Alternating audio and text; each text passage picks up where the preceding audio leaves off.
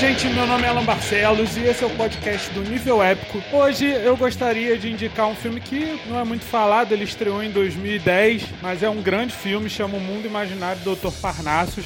Um tremendo de um filme inventivo, criativo e divertido do Terry Gilliam. Terry Gilliam, que ele é conhecido como o único americano que fez parte do grupo cômico ali do Monty Python, que era um grupo que fazia sketch britânico.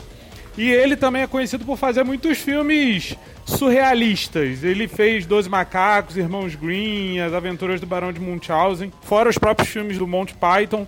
E nesse filme, ele conta a história do Dr. Parnassus, que é um homem com mais de 3 mil anos de idade.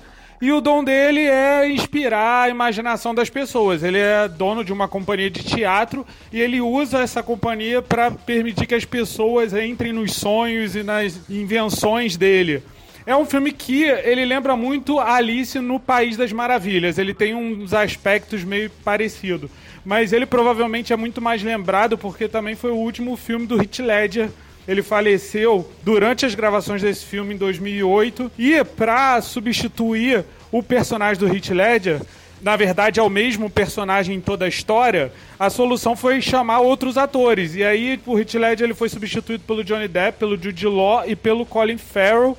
E essas mudanças do rosto do personagem Tony, que é o personagem do Heath Ledger, ela acontece naturalmente ali dentro do mundo imaginário e faz total sentido. Então é um filme que funciona muito bem, mesmo tendo acontecido toda essa tragédia.